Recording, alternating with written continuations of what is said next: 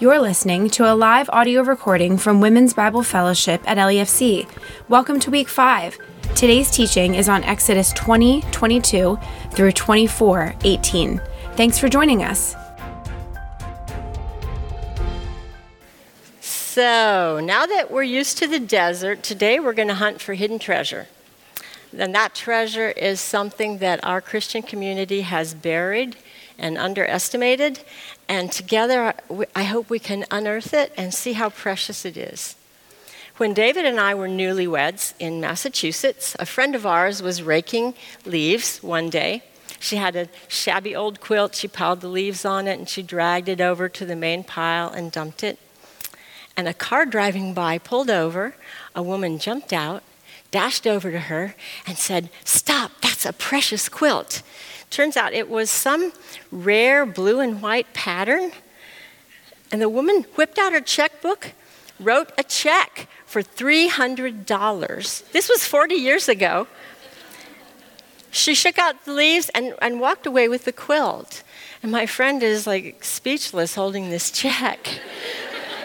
so, Last week and this week, we're focusing on the law, and I would love for us to respond to God's law like that woman who saw precious value in the quilt, and not like my friend who thought it was dingy and not worth much. So, listen to these verses Psalm 119. I rejoice in following your statutes as one rejoices in great riches. My soul is consumed with longing for your laws at all times.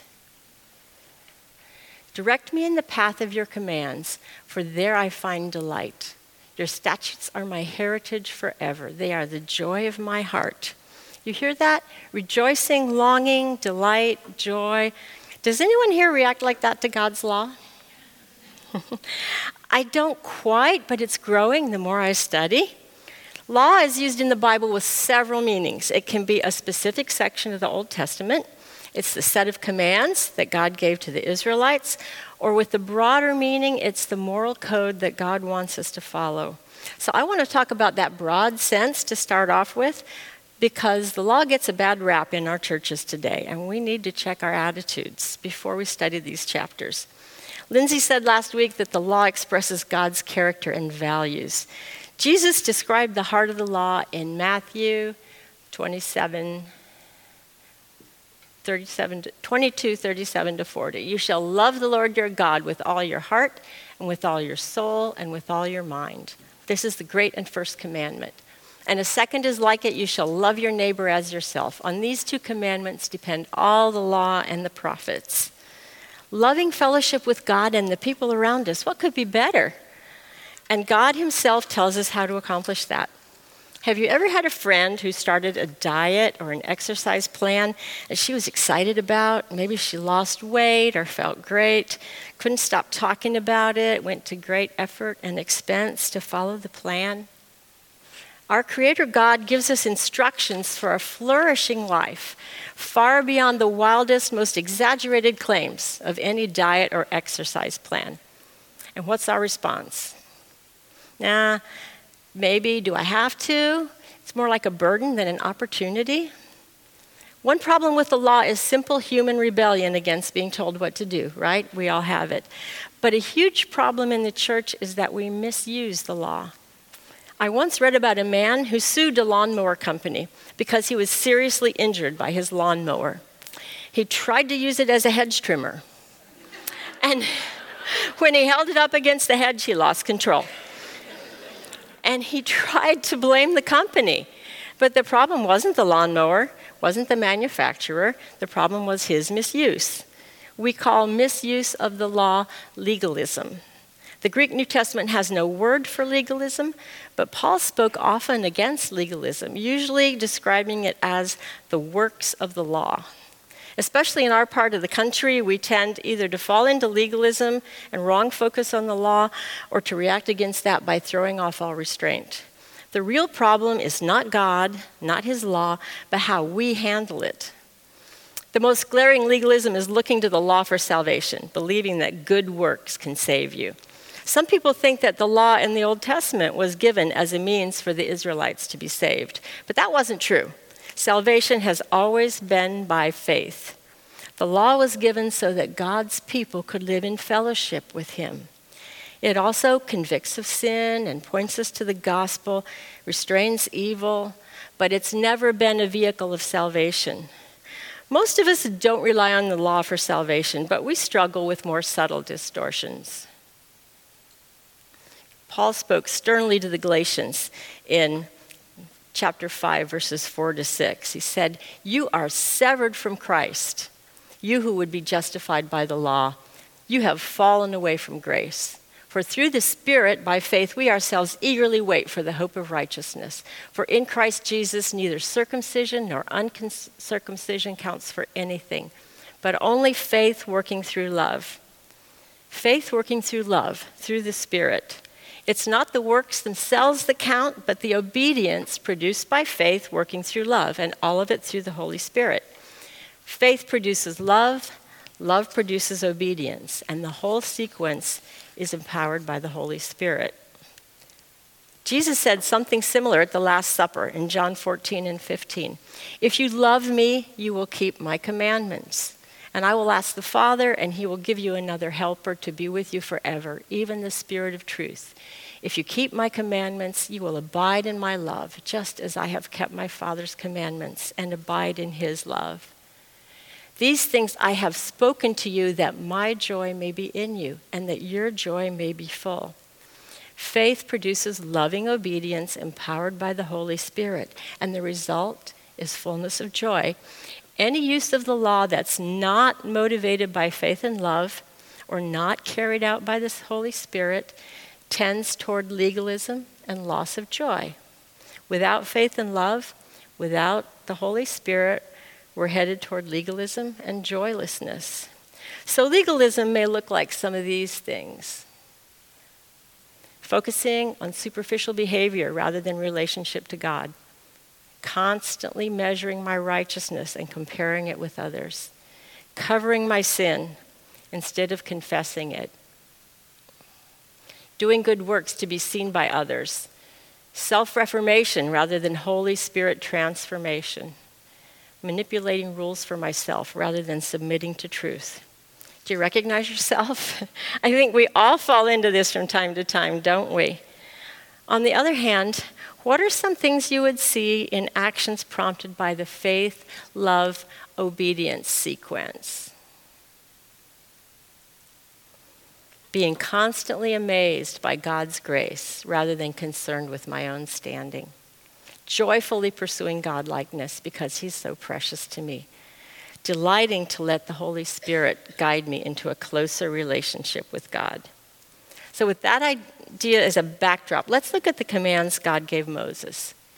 God is building a nation in Exodus, and it requires three components people, land, and law. We have the people on the way to the land, and now God is giving them a law. So the laws in Exodus and the following books aren't just a moral code, they're a legal basis for governing. That's different from now where God's people are scattered under various governments, because we're not a political entity. The Ten Commandments that Lindsay spoke about last week are broad principles applicable everywhere. Today, many of the things we discuss are more specific applications. You noticed that, right? You were asked to label these laws according to four categories worship, life, wife, and stuff. And sometimes the distinctions weren't very clear, or one law overlapped two categories. Did you have trouble with that? Yeah. So, I warn you, I am not answering all your questions today because we need to have a, a brief time so I'm just going to have a couple of examples for each category. You can email my husband later with all your questions. so the first category is worship. As always, God is both foundation and focus. Do not make any gods to be alongside me. Do not make for yourself gods of silver. Three times a year, you are to celebrate a festival to me. I picked these two because they're both a general principle and specific instructions. You've heard the first command already God alone is to be worshiped. And don't embellish the worship, worship with your own creations, right? Simple altars. But then 2314 begins a section of instructions for three specific religious festivals the Feast of Unleavened Bread, the Feast of Harvest, the Feast of Ingathering. So God reigns supreme, but this worship is intertwined with the rhythms of agricultural life. Okay, this one is hard to understand without background. And you shall not go up by steps to my altar, that your nakedness be not exposed on it. Yeah. But you need to know that ancient Near Eastern religions were often highly sexualized. Some had temple prostitutes. Priests might be naked or deliberately exposed by wearing short tunics and being elevated above the people, no undergarments. So, in contrast, modesty and purity characterize Israelite worship. So, this command overlaps a little with the section we called wife that deals with marriage and sexual behavior.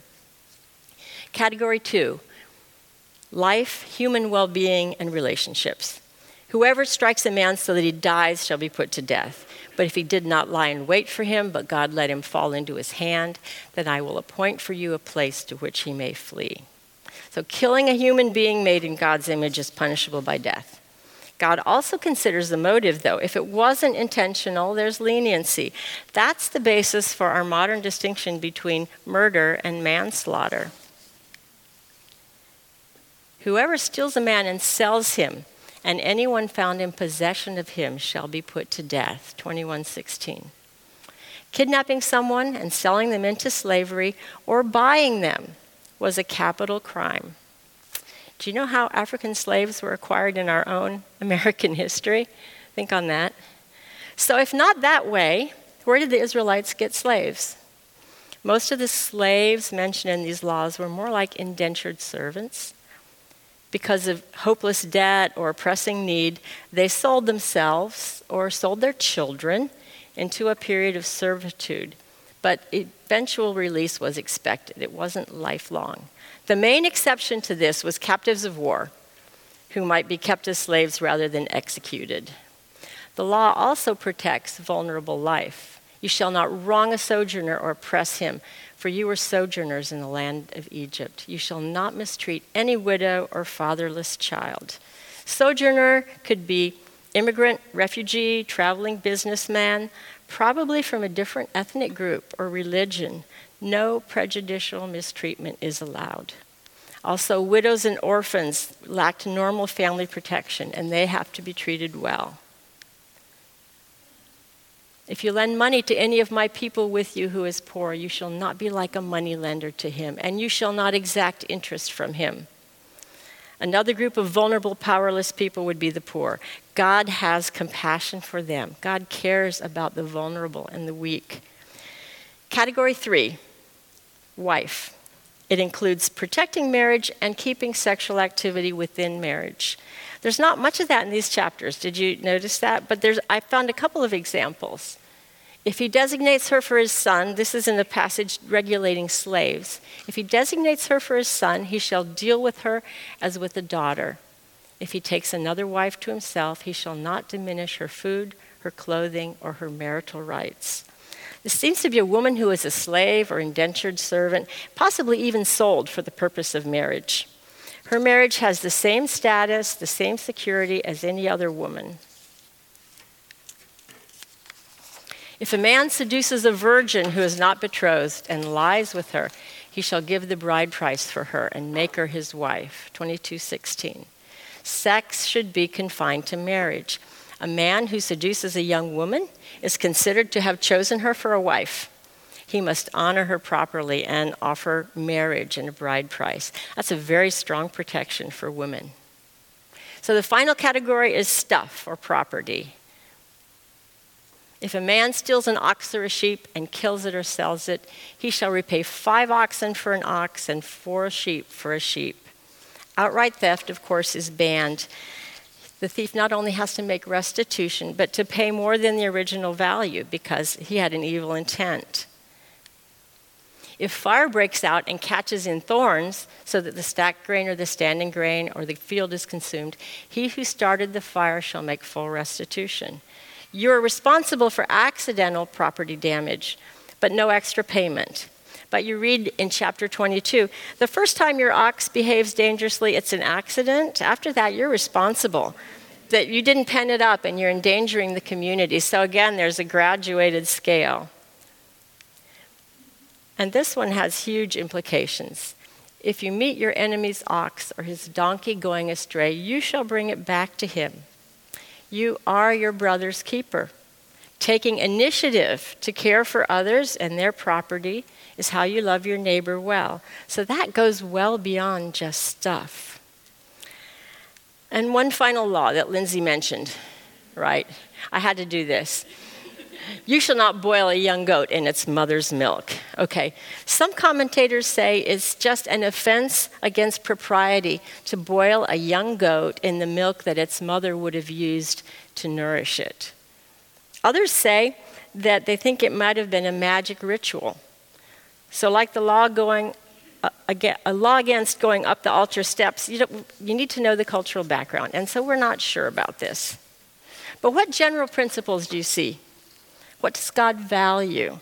To name just a few total allegiance to God and proper worship of Him, the value of human life, truth and honesty in all relationships, impartial justice for all, accountability for actions, respectful treatment of everyone regardless of status or race, protection of the vulnerable, communal responsibility for one another, regard for marriage and sexual purity, it's hard to, for us to understand how striking these things would be in the ancient Near East. We talk about declining morality in our culture, but our Western culture is still saturated with Judeo Christian values that came from these laws. Imagine these laws being given into a context of child sacrifice, temple prostitutes, bribery and corruption, perversion of justice by the rich and powerful, oppression of the powerless and vulnerable, socially accepted indecency and immorality. What a testimony when a group of people displays different values and lifestyle. That's an opportunity we still have today, and it's growing, right? God ends this section of law with amazing promises of protection and flourishing if the Israelites obey him. Whoops. Behold, I send an angel before you to guard you on the way and to bring you to the place that I have prepared. Pay careful attention to him and obey his voice. Do not rebel against him, for he will not pardon your transgression, for my name is in him. I think this is the same angel of the Lord that appeared to Moses in Exodus 3 at the burning bush. Remember that? We called that a theophany, an appearance of God. This time he's not specifically called the angel of the Lord, but I still call it a theophany because the angel has power to forgive, he must be obeyed, and he has God's name in him. Those are all characteristics of God. Another promise of protection is in verse 27. I will send my people before you and will throw into confusion all the people against whom you shall come. Compare that with what Rahab says in Joshua 2 when the spies come to Jericho. She says, I know that the Lord has given you the land, and that the fear of you has fallen upon us, and that all the inhabitants of the land melt away before you. That promise is totally fulfilled.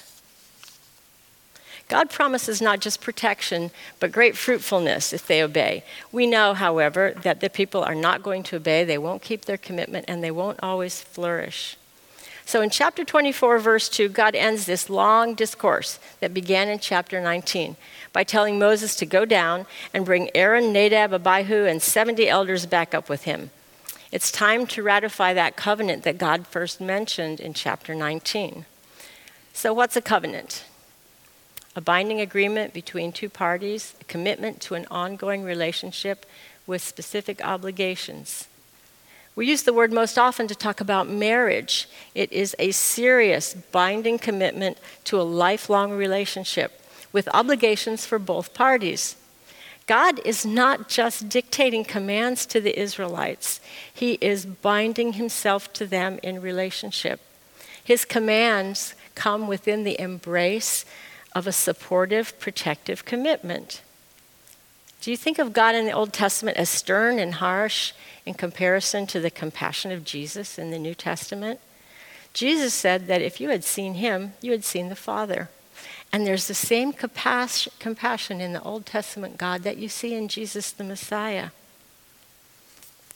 So the sequence of events in chapter 24 is Moses goes down tells the people God's commands. They promise to obey. Moses writes down the book of the covenant and then has young men sacrifice oxen. Remember, there aren't any consecrated priests yet. Moses collects the blood of the offerings and throws half of it against the altar. That signifies God's covenant participation. After Moses reads the book of the covenant to the people, they promise again to obey it. He sprinkles them with the other half of the blood to show their participation in the covenant. Notice Moses' words, the blood of the covenant, in verse 8. We'll come back to that. People aren't usually sprinkled with blood at a sacrifice, but later in Exodus, we'll see that priests are consecrated by having sacrificial blood placed on their ears, thumbs, and big toes. So I take the incident here to be parallel to a priestly consecration of the nation. The Israelites as a nation are being consecrated as the kingdom of priests and holy nation that God spoke of in chapter 19. So, with the sacrifice performed and the covenant ratified, the 70 elders representing the people can now approach God more closely than ever before. They go partway up the mountain where they see God and eat and drink in his presence, maybe a covenant meal. It seems they didn't actually see God's face because that would be death, but there was a visible, recognizable form. Can you imagine eating a meal in that presence? A deeper level of relationship to God has begun. And God's next set of instructions will be to build a tabernacle where he can dwell in the midst of his people. He desires to dwell in the midst of them and help them overcome the obstacles to an intimate relationship. And that desire has never lessened. He will continue to draw us into intimacy until the day comes when we finally see him face to face. So our passage ends with God summoning Moses alone to go further up the mountain. There, in the sight of all the people, He's called by God to walk into a cloud with God's glory like a consuming fire at the top. Don't you wonder what the people thought as they watched him disappear and then waited 40 days for him to come out?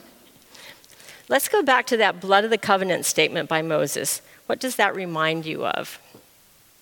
In Matthew 26, Jesus took a cup and when he had given thanks, he gave it to them, saying, Drink of it, all of you, for this is my blood of the covenant, which is poured out for many for the tr- forgiveness of sins. At the Last Supper, right before his crucifixion, Jesus declared that he was creating a new covenant, which would be sealed by the sacrifice of his own blood. What's that covenant? It's not the same terms as the book of the covenant that Moses read, but our covenant does include obligations and it calls for obedience. Jeremiah describes it like this.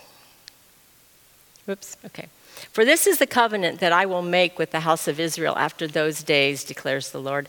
I will put my law within them, and I will write it on their hearts. And I will be their God, and they shall be my people.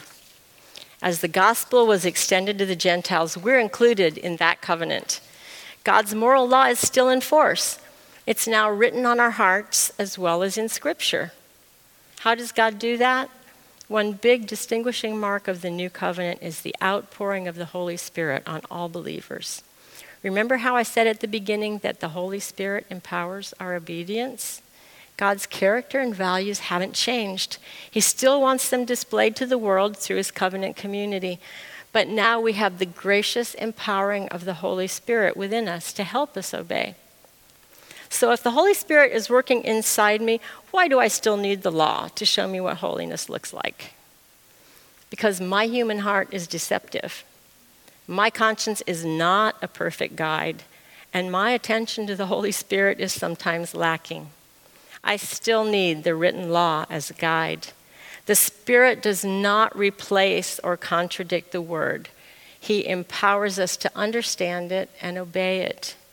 Some people believe that our freedom in Christ means total freedom from law. That's not true. Grace frees us from earning our relationship to God, but not from living in obedience.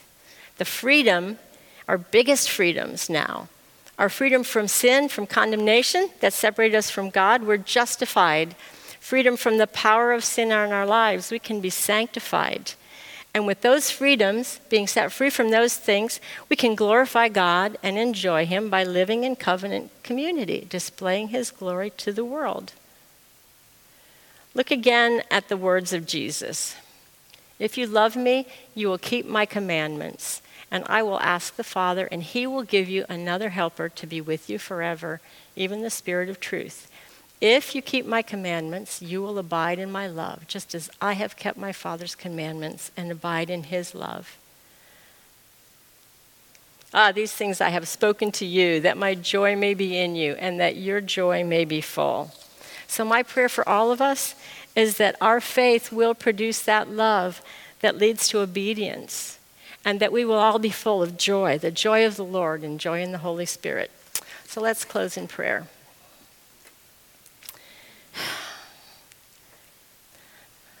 Lord, thank you that you have chosen to covenant with us, not just dictate laws to us, but covenant with us and walk with us, protect us, support us, enable us.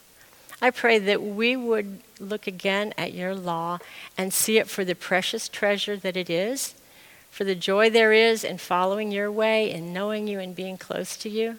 Thank you that you have given us so much of yourself in your word and in your spirit and in your Son, that we can know you and follow you. And I just pray that you will even more deeply engrave these words on our hearts so that we could follow you and display your glory to the nations, to the world around us that needs to hear you, know you. We pray all these things in Jesus' name. Amen.